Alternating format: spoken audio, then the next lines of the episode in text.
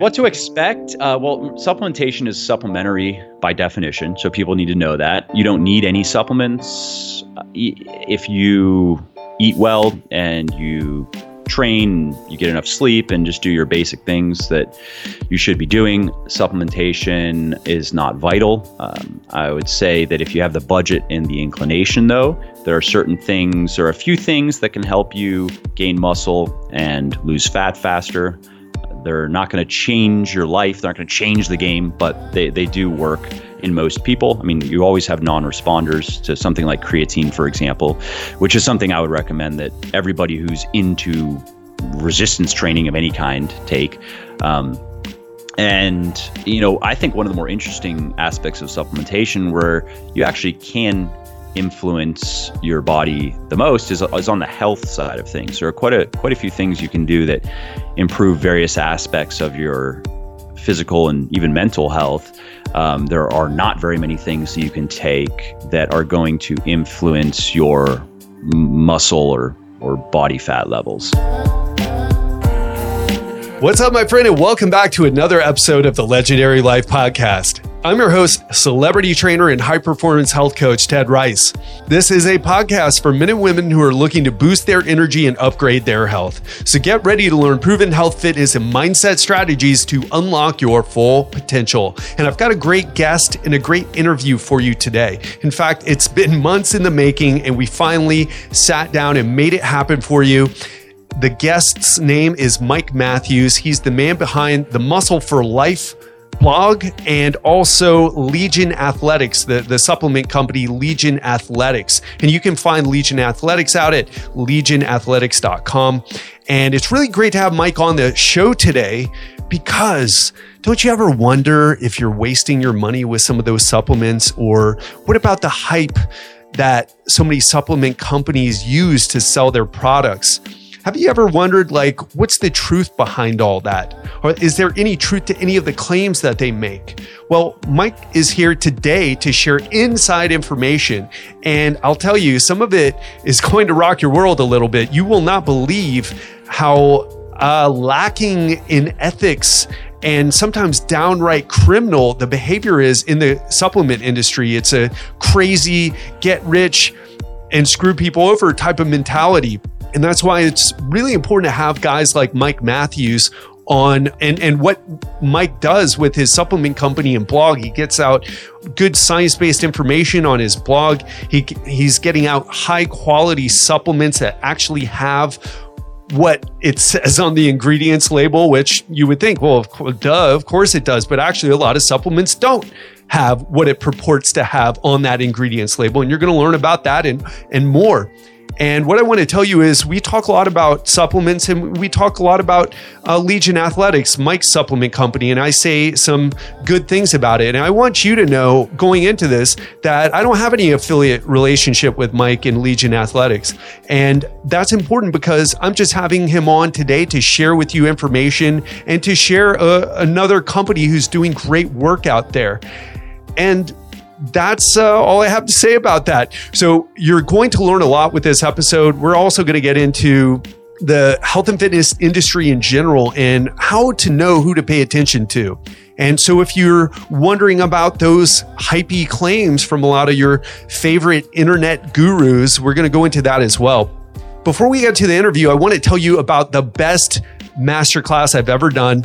You can find that out at legendarylifepodcast.com slash free. And so if you're looking to boost your longevity, if you're looking to live longer, live better, live stronger, if you're looking for the type of approach that you should use to not only get yourself into amazing shape now, but to keep that up throughout the years so that you start reversing some of that biological aging so that you're maintaining your health as you get older so that you can maintain your function and do the amazing things that you want to do in your life, whether that's playing with your kids or your grandkids or traveling the world like I've been.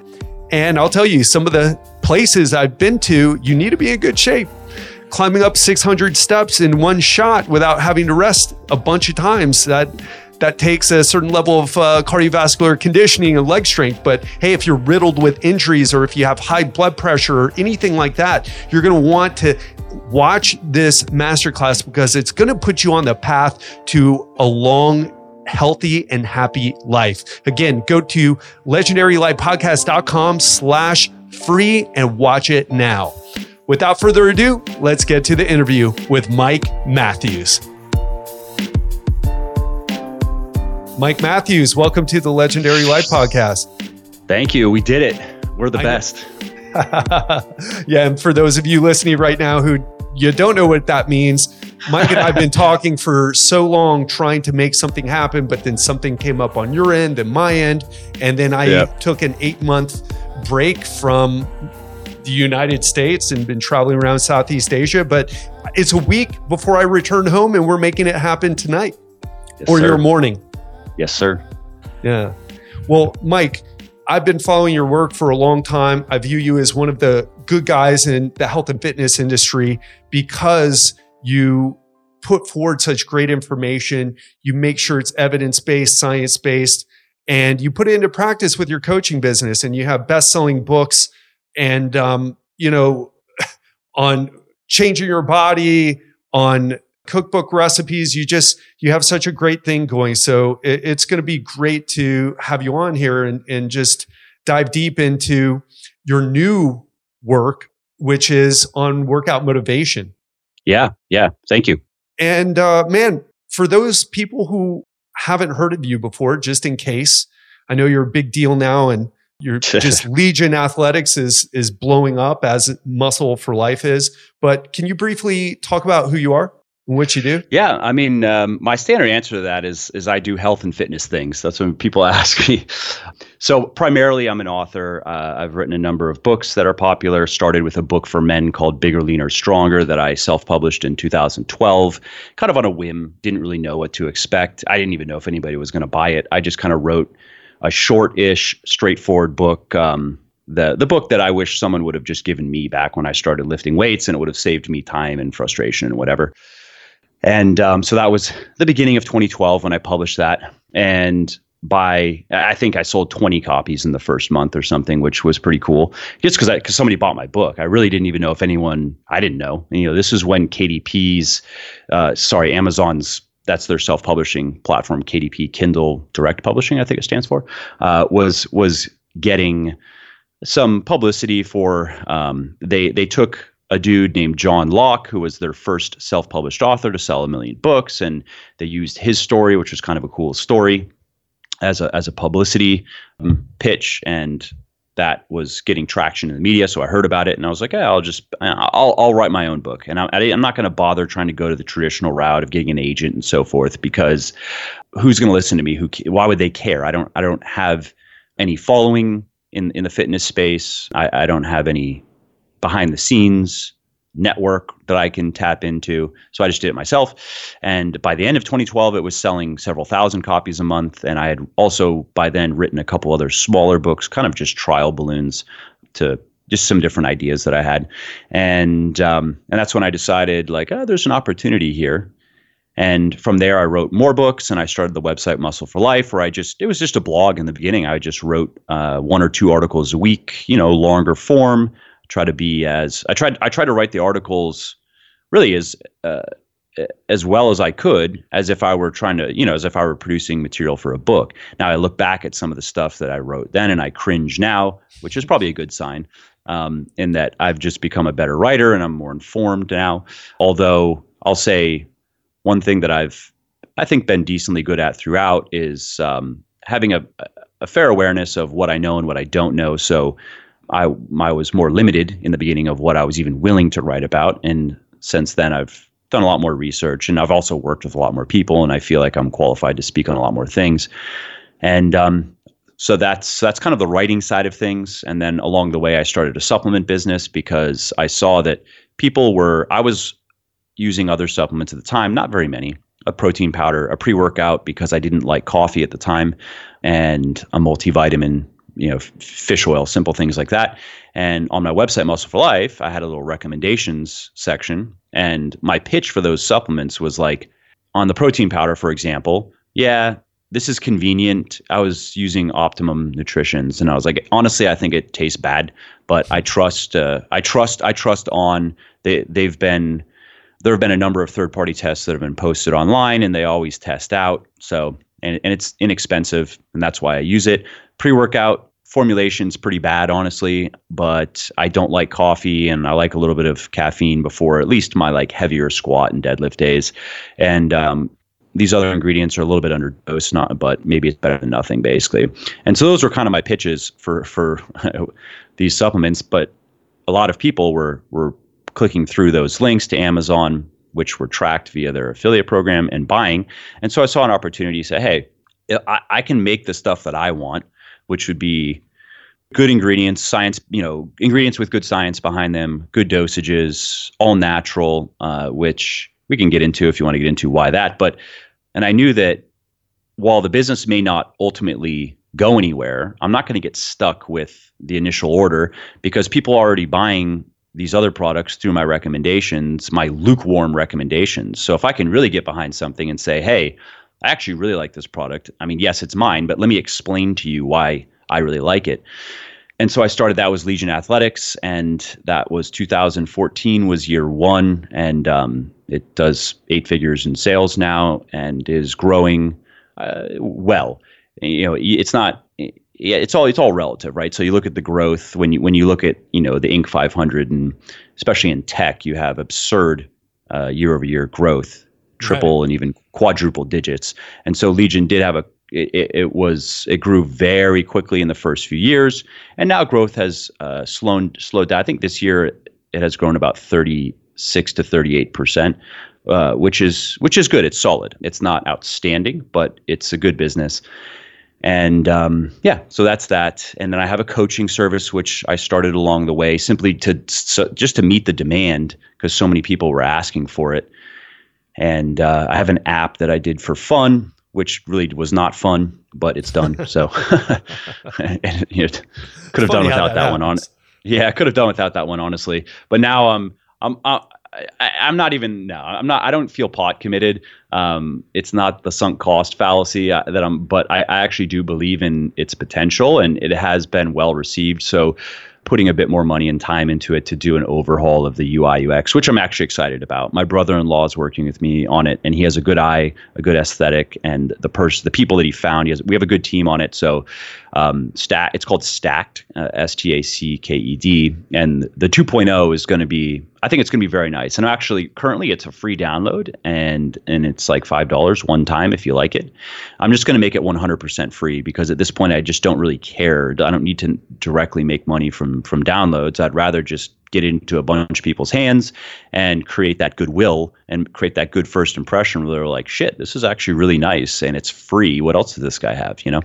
Yeah, absolutely. And the in-app purchases. That's what my one of my CEO clients actually he's not he's a CEO, but he's got like several different businesses. He was like, Ted, you gotta have an app, you gotta have the in-app purchases, which I was like, man, yeah. that's not even near where I'm at right now. But thanks, John. You know. So, yeah, I mean, if if we'll see where it goes, but the plan for direct monetization, yes, would be an in-app store where people could buy. For example, I think it would be neat if you could just buy uh, workout routines that are preloaded. So you can build your own, you can put it all in there, or you could pay a nominal fee for like a, a training phase or a mesocycle or however you want to, whatever term you want to use. But it could be you know two to three months of of training that just gets loaded right into the app and it calculates everything for you i think people would like that yeah absolutely and something that people could just track right on their phone. And by the way, I've had listeners reach out and talk about Legion supplements before. And no, this isn't Mike and I like planning to pitch anything. we haven't even talked about that actually, which we should do. We should do a pitch for people and, you know, like we have done for supplements. But anyway, no, but people really like the way you come across and the way you provide the evidence for what you use. And uh, I like that too. I appreciate it. I don't, I don't take many supplements. I have tried a couple of yours. I've tried the green supplement and I thought it was one of the best green supplements that I've, if not the best green supplements uh, that I've ever taken. Didn't taste amazing, but it's because you put all the goodness in there, Mike. And a lot of people really hold back on those, the green supplements to make it more like, um, yeah, they've inexpensive. It, in other words, inexpensive. In, inexpensive. exactly. Exactly. Yeah. No. Uh, uh, that that product also it's one of my personal favorites for that reason. But it costs me that product costs me. I have to pull up a spreadsheet. I'm going to say around eighteen dollars a bottle to make. It's expensive. Wow. Yeah. And yeah. but but you see why? Like look at the look at the formulation. I mean, yeah. even even the spirulina alone, that's expensive. If you want good spirulina, reishi mushroom, quite expensive. So yeah, that that that product I, I like because I I would rather have people eat their fruits and vegetables as opposed to thinking that they can just have powdered fruits and vegetables instead, which is not true. I mean, I don't recommend that. I don't recommend oh, you know, rep- trying to replace actual fruits and vegetables with just powders with a drink that you drink once a day. Um, so that's why we wanted to go in another direction with the greens and provide things that you just wouldn't get through diet. I mean, you don't eat spirulina, you don't eat weird mushrooms, you don't eat maca root. You know what I mean? Yeah, absolutely. And uh, like I said, it's a great product. And um, I really love what you did with the dream team behind it as well. You got even Menno Henselmans, um, you know, said something great about, and, and he's such a stickler for, for products and just everything. making sure exactly everything. Recently did his course, I guess a year ago, finished it up a year ago. And, uh, yeah, he really is a stickler for everything. But yeah, man, I, I, really appreciate what you do. And I also see that you got Curtis Frank read your recent article on, I think it was Berberine and yep. uh, yeah, Curtis Frank's writing for you now. Got him over from examine.com. That guy, I've always appreciated his approach, his perspective, and how he, you know, doesn't hype things up or, or like a lot of people just say, oh, well, you know, the supplement's garbage. It's like really gives it to you straight, backs it up with evidence. And, you know, that's what we need more of in, in the fitness industry. I agree. No, Curtis is great. He's been working with me since the beginning, uh, even when he was with Examine. Oh. He just didn't want me to. I mean, it was fine for him and his Examine people knew about it, but he just didn't, because of Examine's strict no affiliation policy, which I understand, he didn't want me to he just he just didn't want anybody to know in the public that he was doing that. Not that there was anything wrong with it ethically or morally. Like he wasn't i was i wasn't benefiting from examine at all. I was sim- he was simply helping with formulations. He was advising on formulations. So you know just out of respect to him um, and our agreement was that he'll do it but you know uh, he just doesn't he doesn't want to have any any public credit for any of that work. And so when i would speak about the formulations back then i would say that I, I, wouldn't take credit myself. I'd say, look, I have a I have a working understanding of supplementation, but the guy who I work with on formulations knows far more about it than I ever will. I mean, he's at a PharmD level, really, in terms of his understanding of biology and and supplementation and how they interact.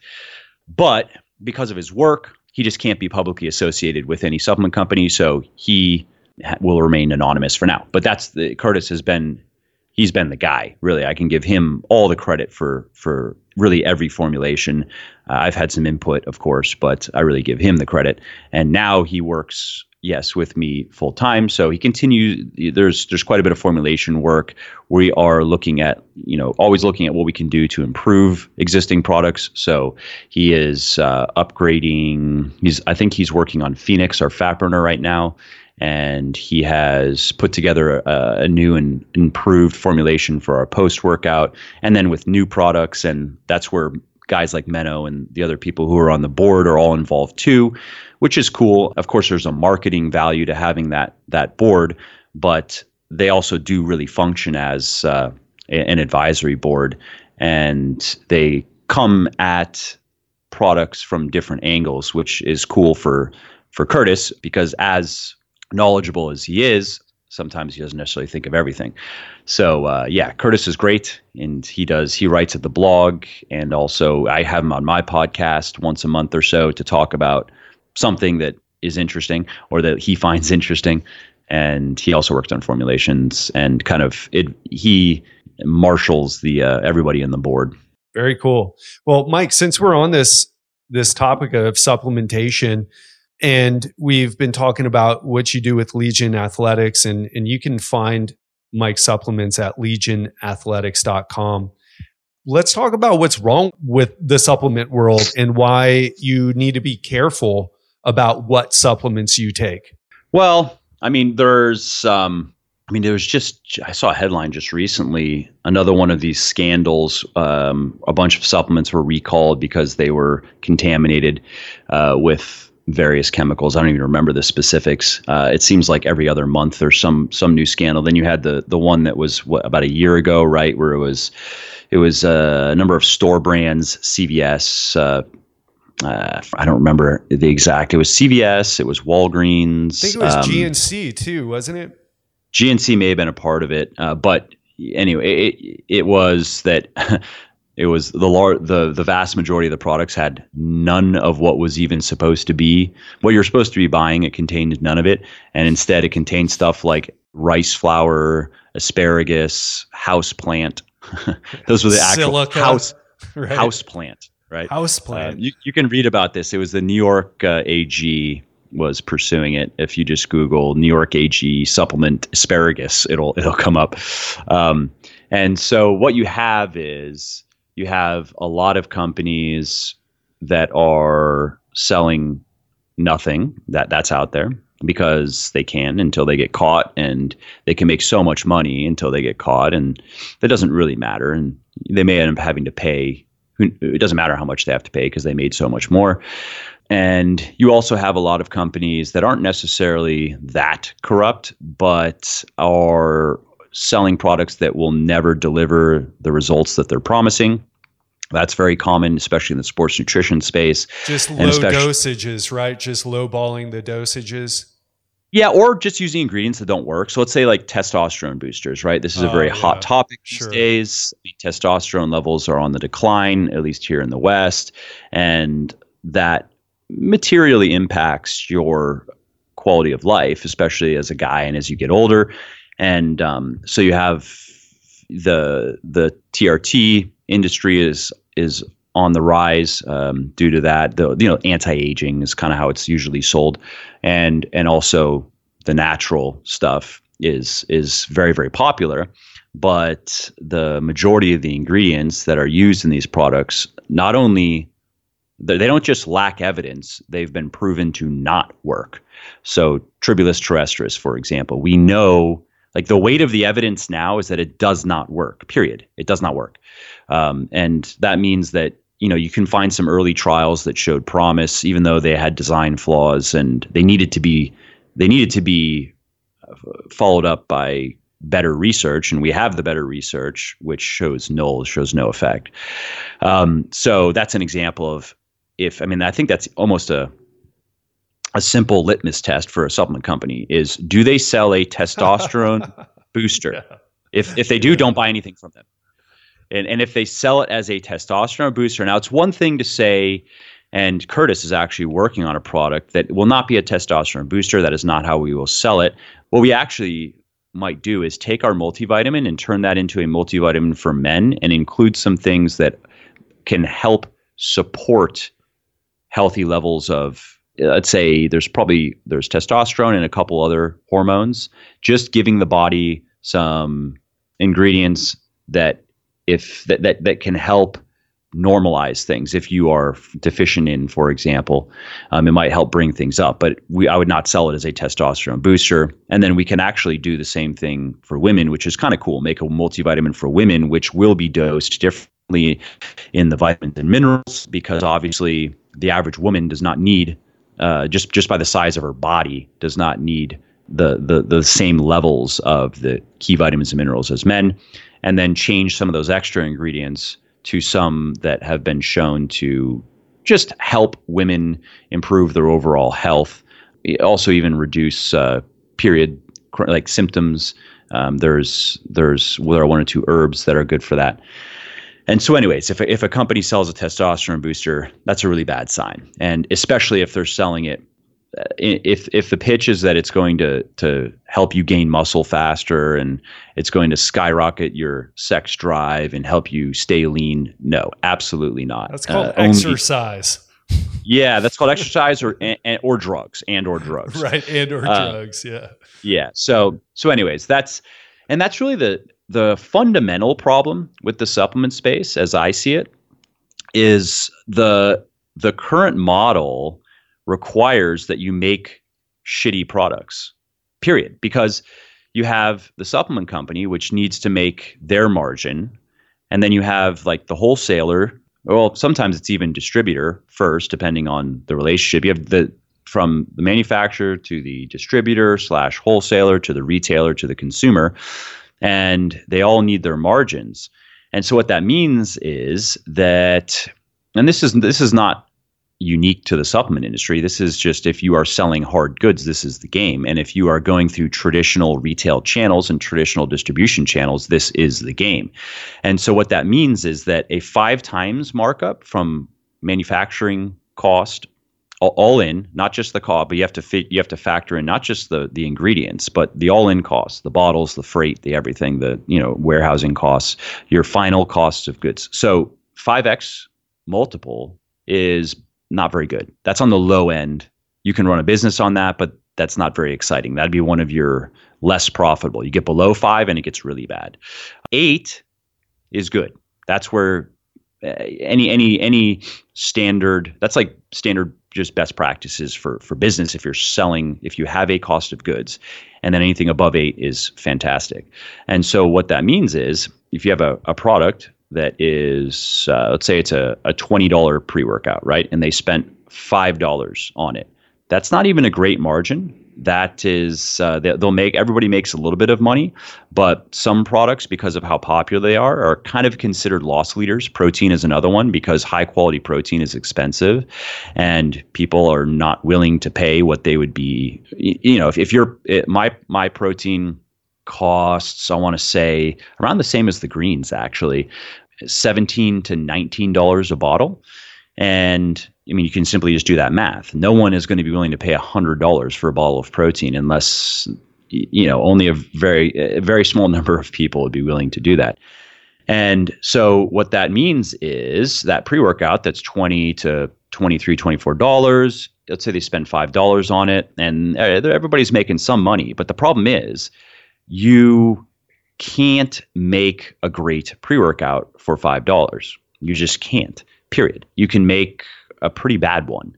If you want to make a good one, you have to spend double that. And if you want to make a very good one, you have to spend closer to triple that. And that's even factoring in economies of scale, which don't benefit you as much as you might think in this industry because the price of raws generally just go up. I mean, the price of everything generally goes up, if not for anything, not for any other reason than just inflation, but raws especially, and, and certain raws can just skyrocket. And with um, the tariffs kicking in, there are certain ingredients that are going to be hit pretty hard, actually. And so what that means is like the supplement game, the traditional supplement game is make a shitty product and just lie to to sell it, and that's it.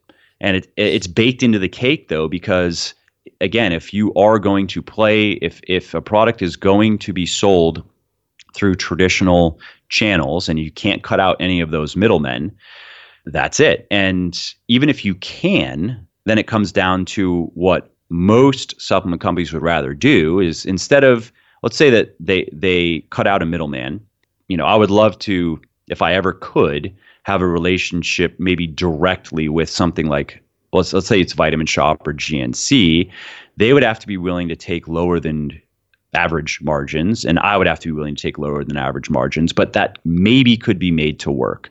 Um, it may not be worth it on some products. It probably almost certainly would not actually, because when you factor in all the costs, the margins, one of one of us or both of us are going to make so little. They at least they would be like, why? How can we justify using our shelf space when we actually don't want people to buy yours because we're going to make so much less than if they just buy your competitors. But even if even in, in the case where you do figure out how to how to cut out a middleman, many supplement companies would rather just make more money and for for Lamborghinis and Rolexes and shit than make better products.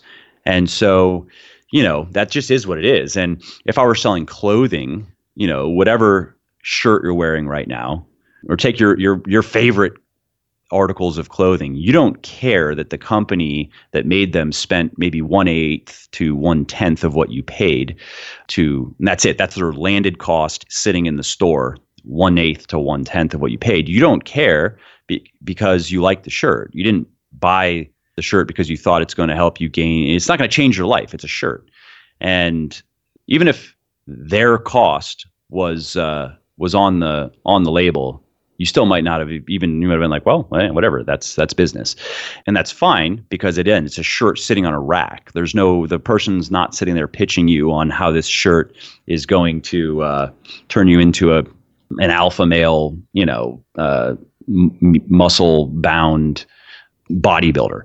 Um, supplements though are not sold. They're not just you know, hey, buy this. Uh, it's not very good but it's maybe better than nothing. Buy it if you want. you know, if if you don't yeah. you don't need it. You know what I mean? That's not that. So the supplement, this, the, it's the, it's just, it's just they're in a, they're in a weird, they're in a weird place. So that's one a little quick story. I was looking into doing some supplements at at one time, and maybe I'll revisit it again. But I was speaking to a few manufacturers and this one guy who was like, man, the CLA, you gotta, you gotta sell the CLA. And for those of you who don't know what that is, or you probably actually seen it marketed to you. It's the conjugated linoleic or linolenic acid. I forget which, but it's been, it doesn't work. It's marketed as a fat burner. It doesn't work. But he was trying to sell me on the idea of coming up with a supplement, which I wasn't entertaining at all, simply because it's flying off the shelves. It's something that he, as a, you know, warehouse that manufactures these supplements, he sees like high margins. And I feel really bad for people who, I mean, I was one of those people. I just bought a ton of supplements and I was hoping they'd make up for my shortcomings in my lack of training, programming, and my nutrition. Of course, it never worked, but, no. uh, but I tried. I, I, spent a lot of money, a lot of time, and um, yeah, man, I, that that's just another example. And what would you tell people? That, that's the, that's another good. There's a good red flag. Maybe this would be a fun article to write. Actually, I'm gonna make a note because yes, if if it's a linoleic, uh, conjugated linoleic. So if a if a supplement company sells CLA, that's yeah, that's a red flag. Like red either flag. they're just they're just lying to you because again, the way of evidence here is that it probably does nothing. Um, there, for example, in one trial, it actually people supplementing with it gained more weight than the placebo. There were, uh, I believe, are one or two trials where it seemed there there it it was associated with um, slightly more weight loss over a 10 to 12 week period. Um, but when, when you factor, when you, when you take a look at all the evidence, it's that it probably doesn't work. And in some people, it may accelerate rate, weight, uh, accelerate weight loss a little bit, but so little that you wouldn't care. Like I'm talking about an extra 300 grams, right? Oh, yeah, an extra, an, an extra, an, oh. an, extra an extra pound or two over the course of many months. Oh, right. so never mind. It's not that not not not very exciting. And but it also made you who knows, or you may it may actually lead to weight gain, and the mechanisms are not understood. And it's just a supplement that either either they don't care and they're just lying to you, or they don't know and they're ignorant. So either way, why are you buying from that company?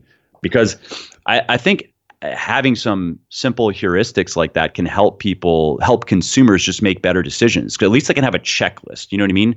Yeah. Here here here's a quick checklist if you want to just quickly know where a supplement company is at and and quickly know if they're worth any of your time. And i guess that would also go for for gurus and experts and or, or at least you know, self-proclaimed or people like me. Should you listen to me or should you listen to random people on YouTube or whatever? See what they have to say on these five different things, and you can quickly make uh, an informed decision. Yeah, that's that's really good advice actually. So if someone's like, first you got to get a testosterone booster, your yep. your levels are probably a little low. You know that low energy feeling? Yeah, and then we got to get you on some CLA to help burn that fat, you know, fast with no exercise or dieting at all. Yeah, and Mike, um let's get practical, man. Why don't you break down since you're really in this space not just of having a supplement company, but really understanding being around all these experts. Why don't you break down what someone can expect or or what someone should expect from supplementation and and maybe some basics on like which ones they should or should not or which ones they should take. Sure. Sure, sure. which ones um, they should not take would be you know five hours. Mo, not, yeah, ninety five percent. Yeah. So, right. What to expect? Uh, well, supplementation is supplementary by definition, so people need to know that you don't need any supplements uh, if you eat well and you train, you get enough sleep, and just do your basic things that you should be doing. Supplementation is not vital. Um, I would say that if you have the budget and the inclination, though, there are certain things or a few things that can help you gain muscle and lose fat faster. They're not going to change your life. They're not going to change the game, but they, they do work in most people. I mean, you always have non responders to something like creatine, for example, which is something I would recommend that everybody who's into resistance training of any kind take. Um, and, you know, I think one of the more interesting aspects of supplementation where you actually can influence your body the most is, is on the health side of things. There are quite a quite a few things you can do that improve various aspects of your physical and even mental health. Um, there are not very many things that you can take that are going to influence your muscle or or body fat levels. So, in terms of exact products, uh, protein powder is convenient. That's the, I think the number one reason to use it and there there is some evidence that something like whey, for example, uh, is particularly good as a post workout protein. Um, something slower burning like casein is particularly good for before you go to bed, um, which there's there are a number of studies that show, and, and, it makes sense. It's no surprise that having some slower burning protein before bed can help you gain muscle faster over time. Not because sleeping is a catabolic, uh, you know, uh, activity or that you're losing muscle when you sleep. It's just simply that let's say you eat your last bit of protein at 6 p.m. Uh, or 7 p.m. or something, and you go to bed at 11. By then, you're unless it's a massive meal, your body is going to really be done processing, digesting, and processing the protein that you ate. And so now it has to wait, let's say, eight hours before it gets, or maybe even longer, before it gets protein again, which means that your body's muscle building machinery, so to speak, is kind of just sitting there waiting. Um, it can't do anything if it doesn't have the raw materials with that are needed to build lean mass. So by providing it with uh, a dose of slower burning protein that maybe will get you through ha- at least half the night, right? So it allows uh, your body to keep on repairing itself for depending on again what the meal is it could be four or five hours um, so a protein powder I like, and again I personally use. Actually, it I, I have. I mean, I use my own stuff, but it's so it's a whey isolate. I'll use that. Uh, that's usually my post workout. And Any I real difference with, between the the concentrate and the isolate? Any meaningful um, difference? Uh, the isolate is the macros are usually better, so um, no fat and a gram or two of carbs. It's not a big deal, obviously. There is no lactose in the in the isolate, which matters to some people. And you, by buying an isolate, I think the main thing is that you at least know that you're getting something that is 90 plus percent protein by weight. Whereas with a concentrate, the best that you're going to get really is about 80, which is good if you know you're getting an 80. The problem is the low quality wheys are always concentrates and you don't know. Like I if I were just one of those people, um, I mean, we get Chinese manufacturers reaching out to us. Oh, uh, no. well, raw, raw, raw suppliers reaching out right. to us all the time. I could cut my protein costs in half, even on the isolate side of things. But that's because they're not giving me whey isolate, and you don't. And, I, and it would basically what I would need is I would need a, a, a vendor who I mean, I would know that they're not giving me isolate, and then you need a manufacturer who's complicit because manufacturers that have integrity and go by CGMP standards, they test uh, all raws that are that you are telling them to put in bottles. So it would not test out as as isolate. But you can find manufacturers that don't care, and they will just they won't test and they'll pretend like they do and blah blah blah. But I I could do that and I could you know greatly increase my uh, Lamborghini and Rolex quotient. But that that that's the problem though with concentrate is you can get a concentrate that's as low as 20 to 25% protein by weight and the rest is is carbs and fat and junk. And sometimes it's amino spiked as well which means that what you do is uh, a lot of people don't know this but when you look at a, a supplement facts panel and it says 20 grams of protein per serving um, the verification for that legally speaking, you don't have to prove that it has 20 grams of protein. You simply are proving that it has the nitrogen content that 20 grams of protein would provide. It's a it's a proxy. Nitrogen is used as a proxy to indicate how much protein is there. Now, if it's it is if it is just protein, it works. But what you can do is you could use half of the amount of protein you're supposed to use. So it only provides half of the amount of nitrogen that would be required to meet the label claims. And then you can add an amino acid, a, ni- a cheap, a nitrogen rich amino acid like glycine, for example. Glycine tastes good as well. It's sweet, mm. so that helps. Um, and it's you use you too. yeah, it has some benefits. Actually, it's in it's in my sleep supplement. Um, and so you you then it's spiking is what they call it right with with glycine to bring those nitrogen levels up to where they need to be and you've now cut your costs. So that's you, you get into that kind of those shenanigans um, with concentrates in particular. Even worse than concentrate would be a milk protein so i don't use that obviously. And so uh, there's nothing wrong with a concentrate. It's just i would say to a consumer you have to really trust the company. And I don't sell a concentrate, so you can't buy it from me even if you wanted to. Uh, but you know, I, I always personally I would go to an Optimum Nutrition back before I had my own stuff because again, um, I don't think that they have the incentive to cheat. I think it's very they have very much a disincentive to cheat because they are so big and they're still growing rapidly. The last thing that they would need is some huge scandal about and, and their protein. They are the biggest buyer of of whey in yes whey in the world. I mean, it's absurd how much whey that they buy. So they have a complete monopoly, really, on the whey business, which is fine. I'm not even complaining, um, but it's just they are again. I think it's very much a dis. I think that incentivizes them to continue using good protein, and they're owned by Glanbia. They're very vertically integrated. Glanbia owns a bunch of whey farms. I buy protein from Glanbia. So that's that's what I would say on on the whey. And one of the next supplements that I recommend everybody consider taking is vitamin D because most of us are deficient in it. And if you really want to find out, you get a simple blood test and um, and find out. But unless you spend a fair amount of time in the sun with a fair amount of your uh, skin exposed, you you probably your vitamin D levels are probably low. And another supplement that I recommend, and, and the reason why vitamin D, I mean, I won't get into a whole tangent on it, but it's not just, it was once thought it was just like a bone vitamin. And we now know it's, it's, it's more a hormone because m- most cells in the body have a receptor for vitamin D and it, and it impacts our mental and physical health and performance in many different ways. Being vitamin D deficient is, it can really mess you up. Another that I really like is some sort of omega 3 fatty acid supplement. So I personally really take fish oil yeah, really mixed, uh, um, you know, opinions or, or I guess interpretations of the research on that. But you're still convinced that is the thing to do. Well, I mean, it's from what I've seen, it's more just the controversy over does it does it reduce the risk of cardiovascular disease? Mm, so there was some point. new yep.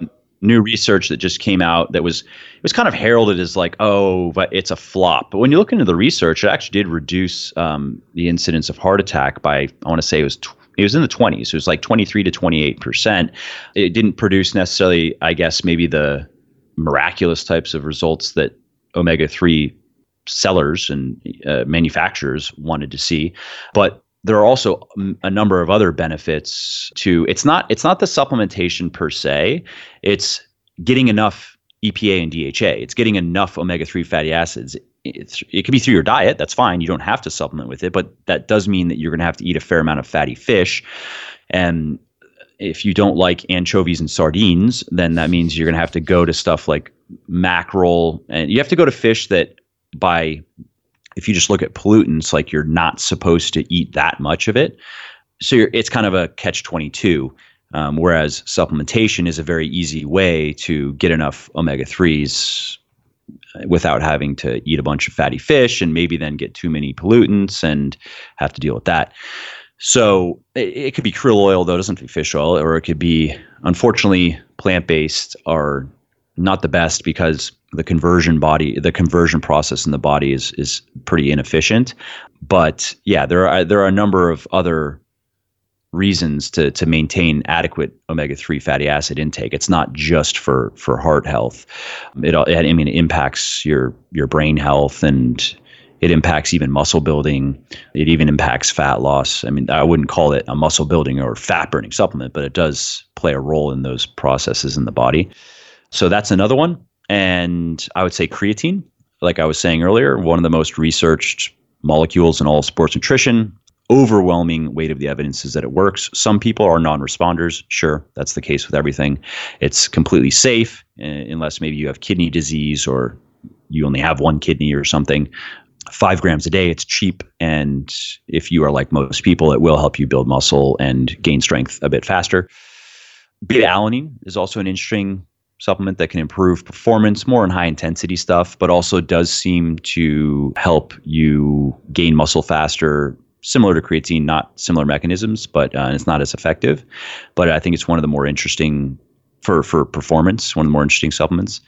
And yeah, I mean, I could go on, but I think that's uh, what about citrulline malate? What do you uh, what do you think about? Where are you on that one right now? Yeah, citrulline. Uh, that would be one of the next actually. If I were to keep going, it improves performance. Again, it's slight, but it works. I mean, that's the weight of the evidence, and new research came out just recently, just confirming that, and that's why it's in. Like I have my pre-workout pulse has a rather large uh, eight gram dosage of it, which is six to eight grams is really what you need um, to see benefits. And of course, it's natural and there's no reason not to not to take it other than budget or just personal preferences.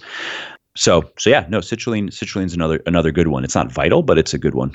Yeah, I've had to had to ask that one because uh, I've recently gone back to Brazilian Jiu Jitsu and Muay Thai training and caught the martial arts bug again after being in Thailand for a while. But actually, you can't really buy too many supplements over here. It's really strange. I don't want to get, go into it, but you can buy antibiotics over the counter, but you can't get like, um, you can get protein powder, but I don't know if you can get citrulline malate or anything like that. And even if you can, it, it would be hard to find. It's very, very strange situation, I guess, in, in Thailand, but in all of Southeast Asia.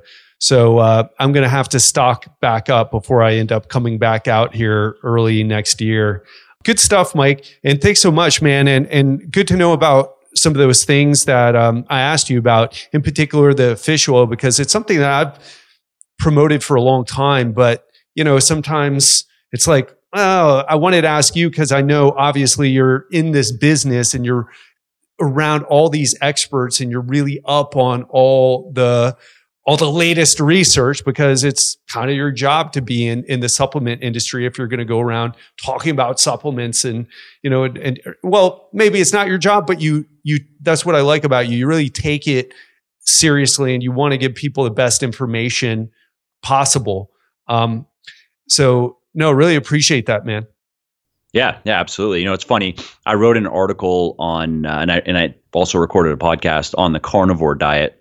Ooh, and yeah yeah, somebody somebody had commented, uh, just paraphrasing, basically saying, "Oh, well, you know, wouldn't wouldn't it be unfortunate if diet really were that simple? Because then I wouldn't have a a platform, or or I wouldn't have like a business. Basically, it's in my business interests to to dismiss the carnivore diet or anything like it."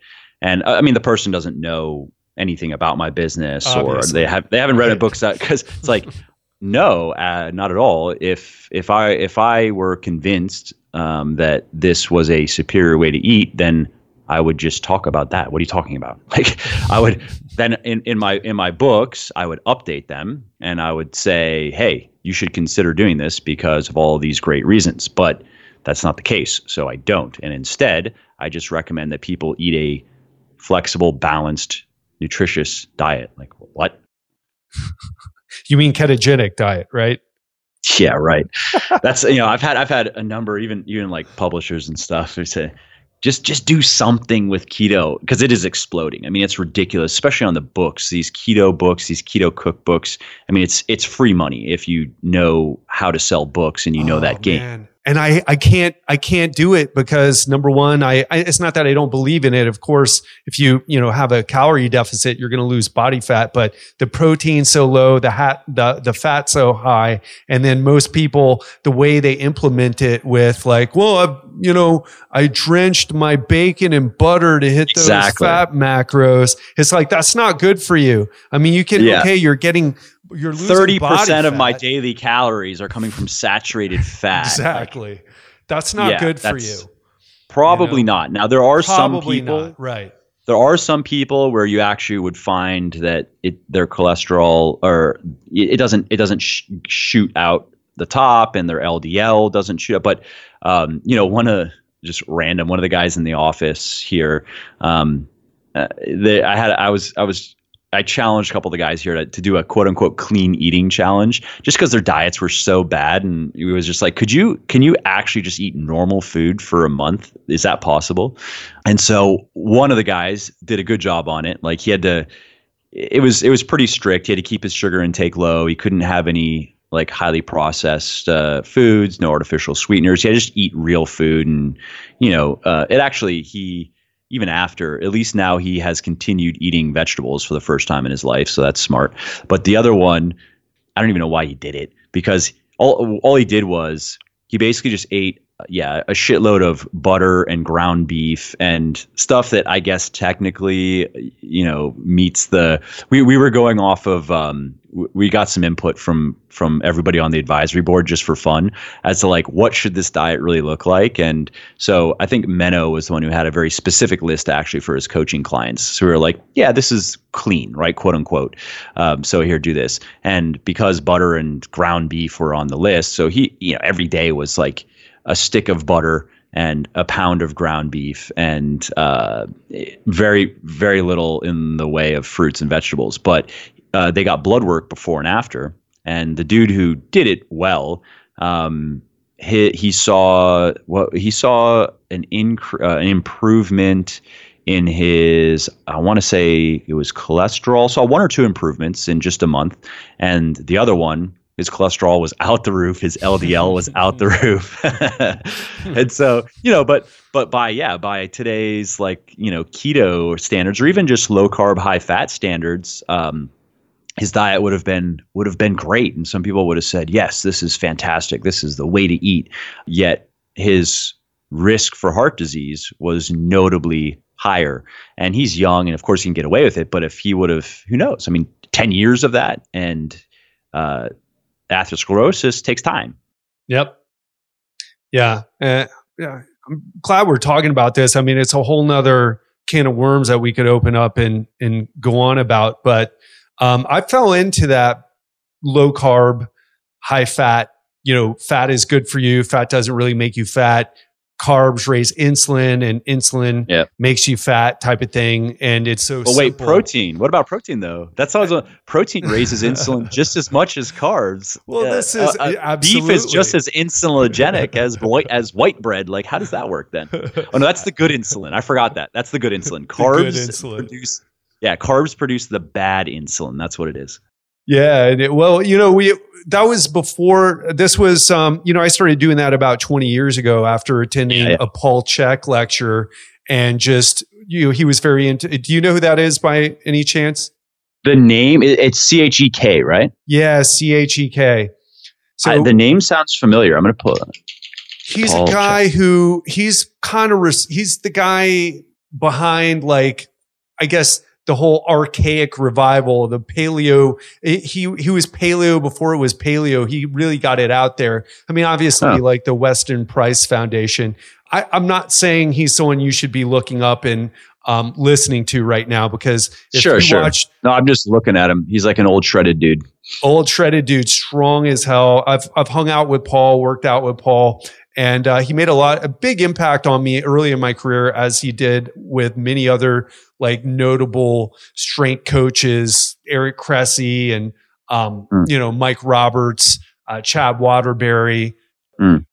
Guys like that, kind of before your Menno Henselmans, your Greg Nuckols, which are like the guys who are popular now, and um, mm-hmm. uh, Eric Helms. But uh, but anyway, that started way back then, and I got actually. I mean, I was I was pretty in great shape. I was pretty shredded, but I was working out cr- like crazy. I was competing in jujitsu, lifting weights, um, you know, mm. doing heavy strength training. Worked out for me, but when I got a bunch of injuries and had to stop competing, and I was the guy who was like, "Oh, I, I eat the butter because like it's good for me." Type of mentality. That didn't work so well when uh, my energy expenditure went down and I started packing on the pounds. I was like, what the hell's going on? Uh, you know, I, I, guess I just must be old at the ripe old age, age of like 30, you know, 34 or whatever it was at the time. Oh uh, yeah. That's when the, that's when the metabolism turns off. So that's all. Yeah. Then exactly. It's just then, a switch. Right? It's a switch and, yeah. and it just turns off. Yeah. Well, you know, a lot of people think that right now listening and and um, you know they chalk up a lot of their decay to age when it's really just you know, following the wrong advice. And that's why guys like you are so important. That's why guys like me are so important because I'm, I'm doing well financially. I switched over my business to one-on-one coaching. Everything's going well. We just, we're hiring a VA. We're hiring a whole team. My, my future is bright. I don't need to plug CLA, sell CLA or, you know, talk about keto and how it's so amazing to make money in this industry because I get great results with my clients. And, um, you know, have a list of people wanting to work with me, but that's not the case for the majority of people. And, uh, you know, just to kind of finish off things, I think there's a lot of similarities between what you said in the about just how sketchy the supplement industry is with the health and fitness industry. I mean, you must have some thoughts on that as well, being, you know, with Muscle for Life and how long you've been putting out content and your bigger, uh, leaner, stronger books. What, what are your thoughts uh, on that? Yeah, I mean, I think it's it's probably. I mean, I, every industry. It's probably most industries are probably similar, right? Like most spaces. Uh, I'm sure if you were to listen to podcasts in any space, you're going to have some people saying that most everything is a fraud, and that's that's the world we live in. I think it, that's more of a, a, a, critique of our society than it is any individual in, industry. And that probably comes down to there are a lot of factors, but I think a lot of that comes down to people's personal ethics. Um, a lot of people are, they don't have any problem cheating and lying and stealing when it comes down to it. And so, yeah, you see that uh, just like how it is in the supplement space. You see that in the in the information space, and what is fundamentally cheating, uh, lying, and stealing is lauded as great marketing and that is the game is and i understand i understand. I mean I, I, really enjoy marketing. I think i'm pretty good at it certain aspects of it. And yes you do have to sell a bit of sizzle. Doesn't mean you have to lie but it means that just having a good product a true you know honest product isn't enough. You have to do that. Plus you have to be a good salesperson. You have to be a good persuader. You have to be a good marketer. Um, and what you have is you have a lot of people who are good marketers and they don't really care like they that's really what they specialize in. And that's where they've put the majority of their time and their effort is into becoming a good marketer a good persuader. And they don't really care about the quality of their product um, or service or if they do it's just enough if we look at it in terms of exchange value where people go i guess i got my money's worth I guess they're not wowed. It's just kind of a meh. And um, and then of course you do have uh, there are a lot of people out there that feel differently, and, and I I haven't looked too much into it, but I feel like just with the amount of books uh, that I've read on just business, and there's definitely seems to be a growing trend of more. I don't know if conscious capitalism is the is the term. I know I don't know if there even is a term, but where people are realizing, I guess, first and foremost, that it actually is much better business to deliver good products and services. And there's also the additional satisfaction and fulfillment that comes from it because I think most people are, are good people fundamentally. Um, it's just when they get a taste of money or power, it can just warp them. But I think there are a lot of people out there right now who are making plenty of money, but who do struggle to sleep at night because no matter how many ways they rationalize their behavior, they there's something gnawing at them inside that is just like you're a fraud. Uh, you're a fraud.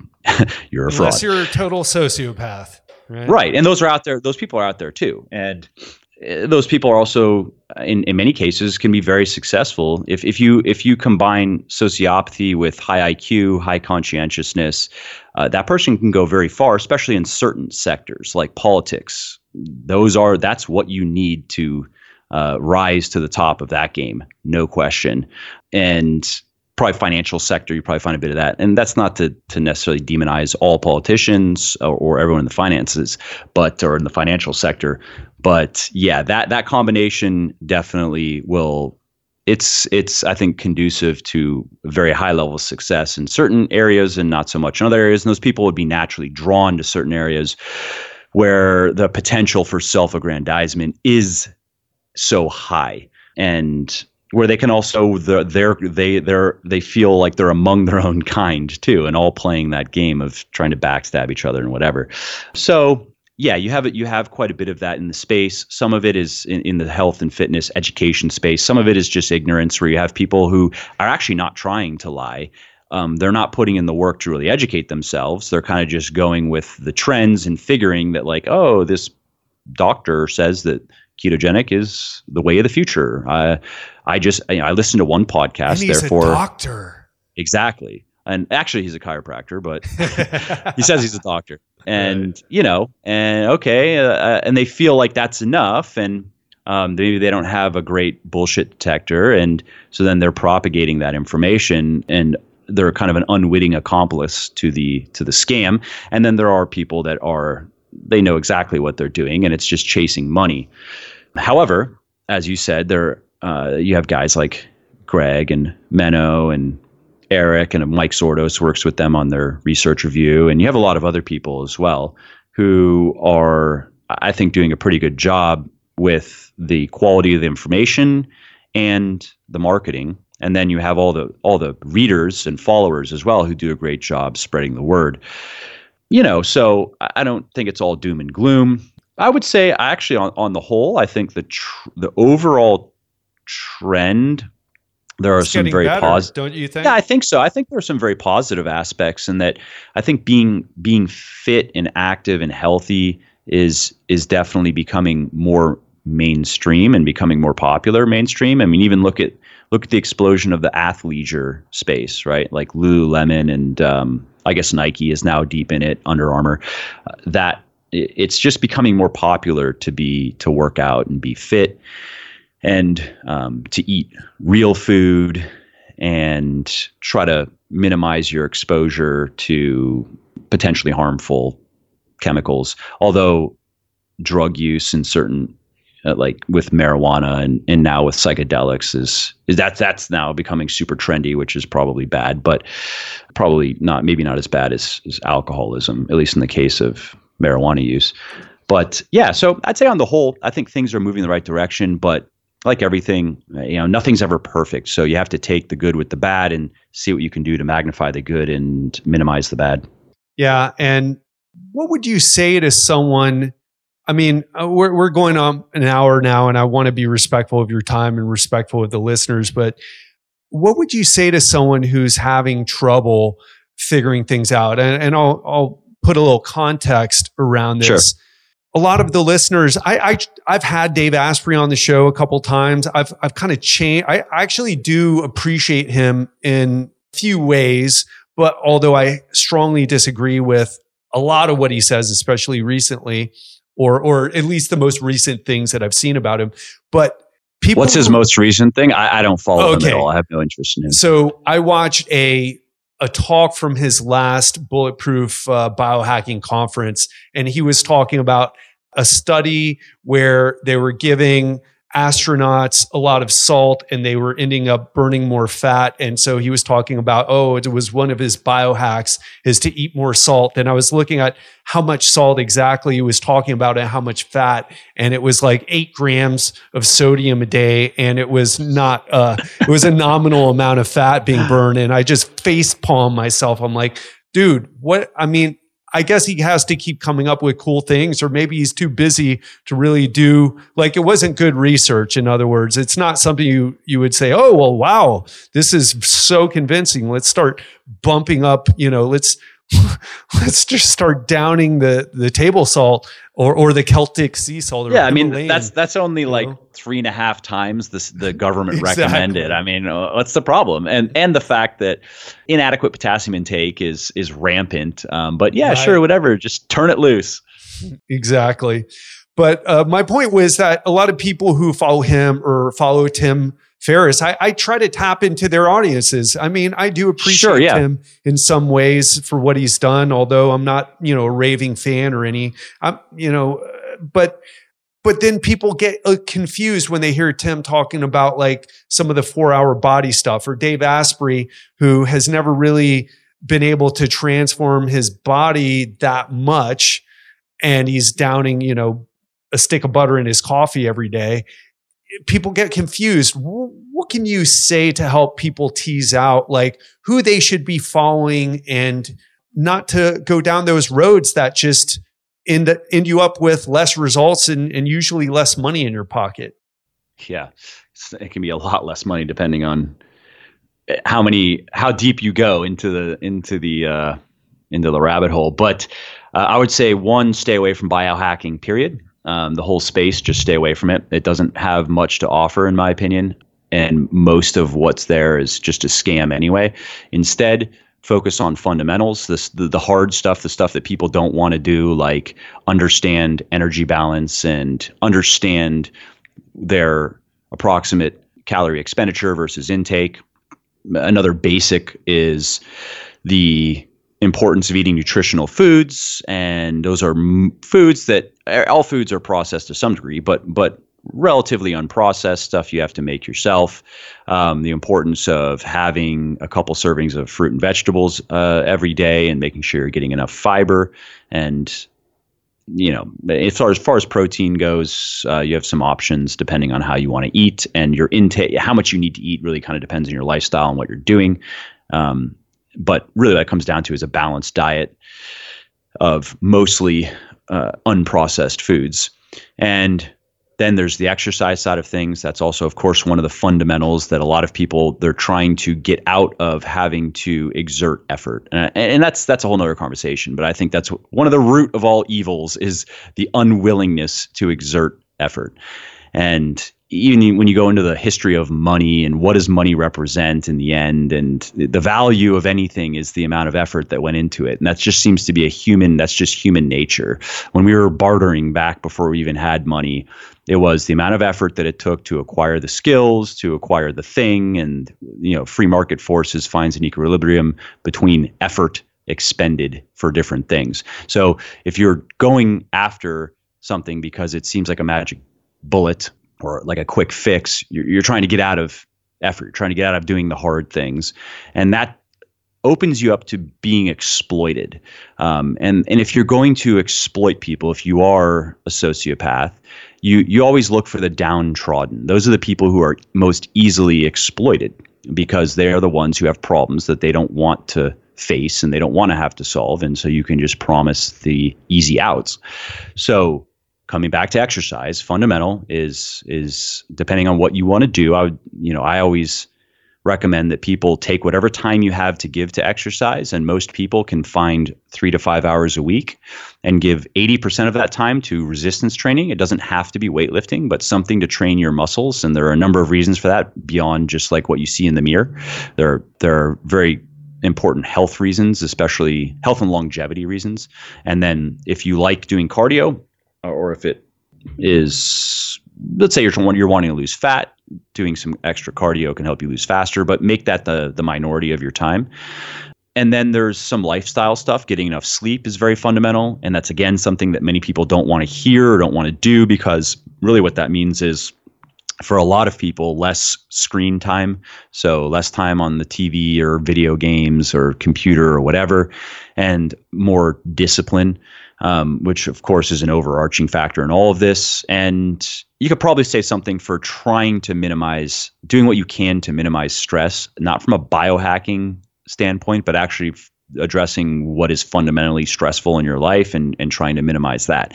And so all that is going to give you, I, I honestly think, more than 80% of your health. That's the most any anything you can do with supplementation or we quote unquote biohacks is going to be i think less than i would say it's probably 5 to 10% of your overall health performance and longevity is going to come from weird stuff like eating a shit ton of salt, which makes no sense at all. But so then if you if you use that as a weather vane in terms of where should you where should you be not just putting your effort, but where should you be pointing your ears?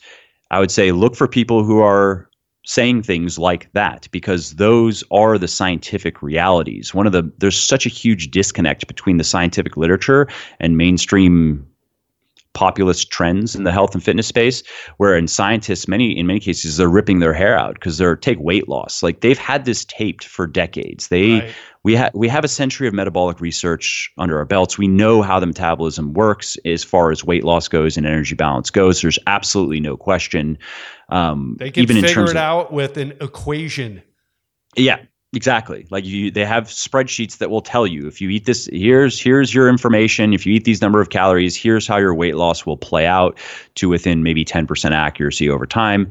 Doesn't matter macronutrient composition. We know that. We know that high protein is good in this in this context. Like you do, there's no reason not to eat a higher protein diet when you are wanting to lose weight or lose fat.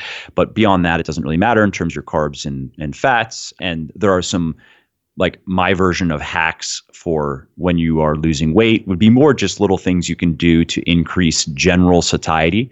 Uh, so you just increase your fullness, stave off some hunger and cravings, and that's there are some simple little things you can do. But it's not like you know eat uh, dead sea salt or something like that. It's it's make sure that you are eating higher fiber uh, foods like vegetables. Drink water with each meal. It's just little things. Make sure you're sleeping enough. And this is, I think, it's not this is not just applicable to health and fitness. This is something that I myself I'd say I've taught myself a number of random things over the years, skills and things. And I always try to take that first principles approach where I'm looking to go to the original. Who really who are the people that discovered the the the real underlying principles as opposed to going to the later embroiderments upon them? And I'm looking for the stuff intentionally that most people are not wanting to do and looking for an understanding of how the basic systems in play work as opposed to just looking for quick fixes. Like uh, I just I want I want to take take language learning right so I'm learning German so the the standard the scam in the language learning space is fluent in and then insert short time period there. That's the scam. Anybody that's selling you on, oh, be fluent in three months, no. If you're going to work on it eight to 10 hours a day for three months straight and immerse yourself either through living in the country or replicating that you know like you're only going to read in that language you're only, you're going to eh, listen to maybe some podcasts or t- watch some TV in that language and really artificially immerse yourself you are never ever going to achieve and if I let's just say fluency equals a high school level of fluency, no way, no way. Unless you're a savant, then maybe. Um, I don't care what kind of system you have. It just it takes of good work, probably a thousand hours or so to to reach a high school level of fluency, or late late at least late high school, early college. So I guess you know that would be some advice is uh, the the more the fancier and weirder the pitches are, and the more unbelievable the results are, and the more people are trying to sell you on not having to work hard and not having to do the difficult stuff that you don't really want to do, the more likely it is that you're just being taken for a ride. And I see it every day, of course, in the fitness space because I find people when they reach out to me, a lot of them have gone through that. And I understand when they get into it, they hear some pitch that you can lose 30 pounds in 30 days taking some pills. They're like, yeah, it sounds too good to be true, but who knows? And right. it's 40 it's $40. Fuck it. I don't care. Let's try. You know what I mean? And then you have the dietary equivalent of that. And so, but you have enough of that, and then you finally go, all right, well, now I'm going to look for the opposite. I'm not, I, I don't I don't believe this anymore. And then when, when they hear me saying, hey, you can you can gain as if you're a guy, you can gain 15 to 25 pounds of muscle in your first year. And then they go, well, that's a little bit less exciting than the first like two months, but I'm now interested because at least this guy is that sounds from a bit more uh, realistic and it sounds a bit harder, which seems to be reality.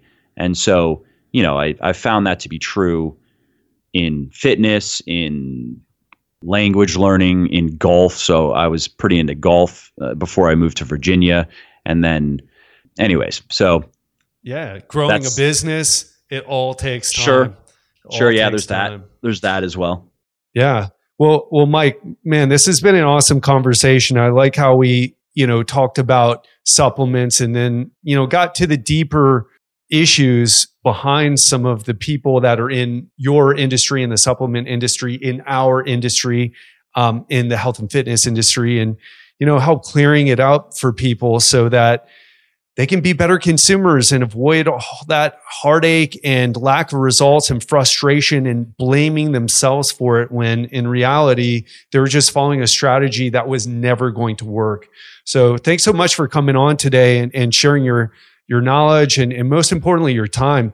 We got to do this again man. It was fun. We I, I, wanted to interview you about your your motivation book and we, it just took a, a really cool turn and it was great but i feel like we've got a part two coming yeah uh, i would love to do it and and again i, I appreciate you taking the time i appreciate uh, the opportunity to come on your show and have a chat awesome and you can find Mike Matthews out at muscleforlife.com, legionathletics.com.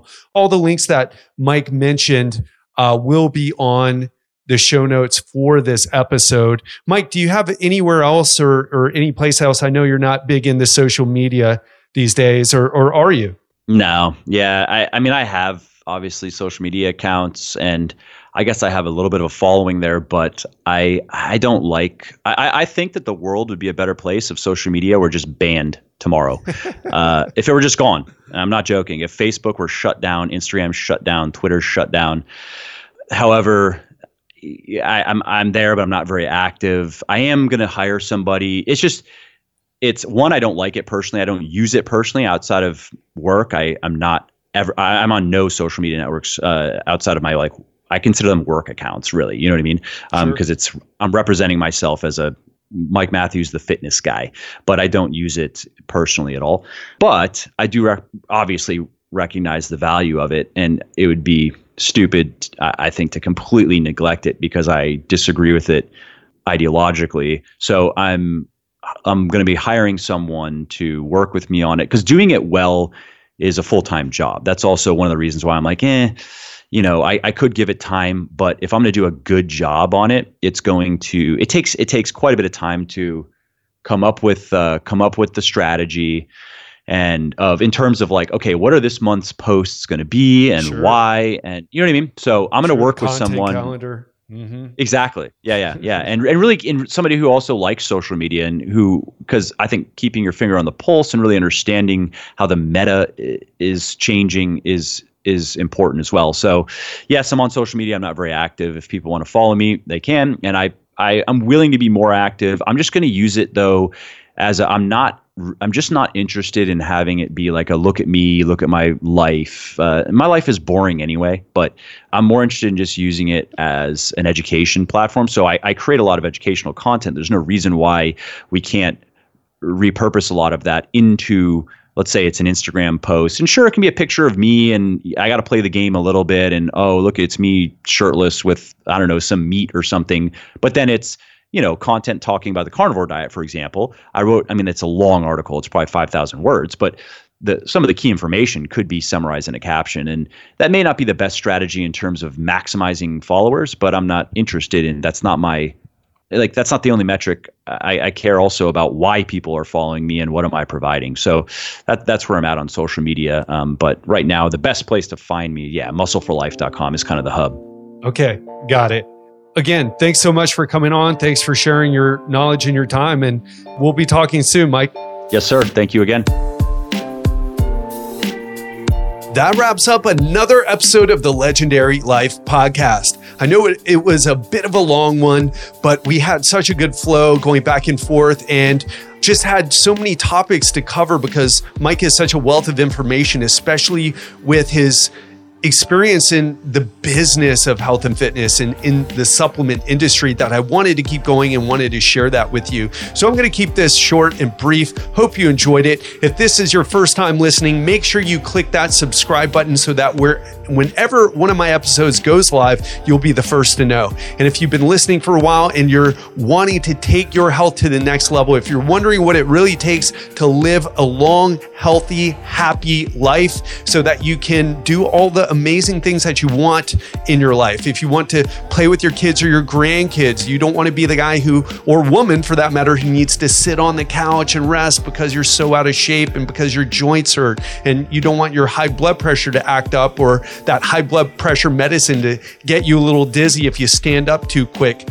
This masterclass is going to help put you on the path to optimal health longevity, a long and happy life. That's what I'm really passionate about right now. That's what I'm looking towards. I'm not thinking about how I'm going to make my 40s great. I'm thinking about how I'm going to make my 40s, my 50s, my 60s, and beyond great. That's where I'm at right now. And if you want to learn what I've been learning, I share my best knowledge with you. And you can find that out at legendarylifepodcast.com slash free. That's all I've got. I hope you enjoyed the interview. Have an amazing week, and I'll speak to you soon.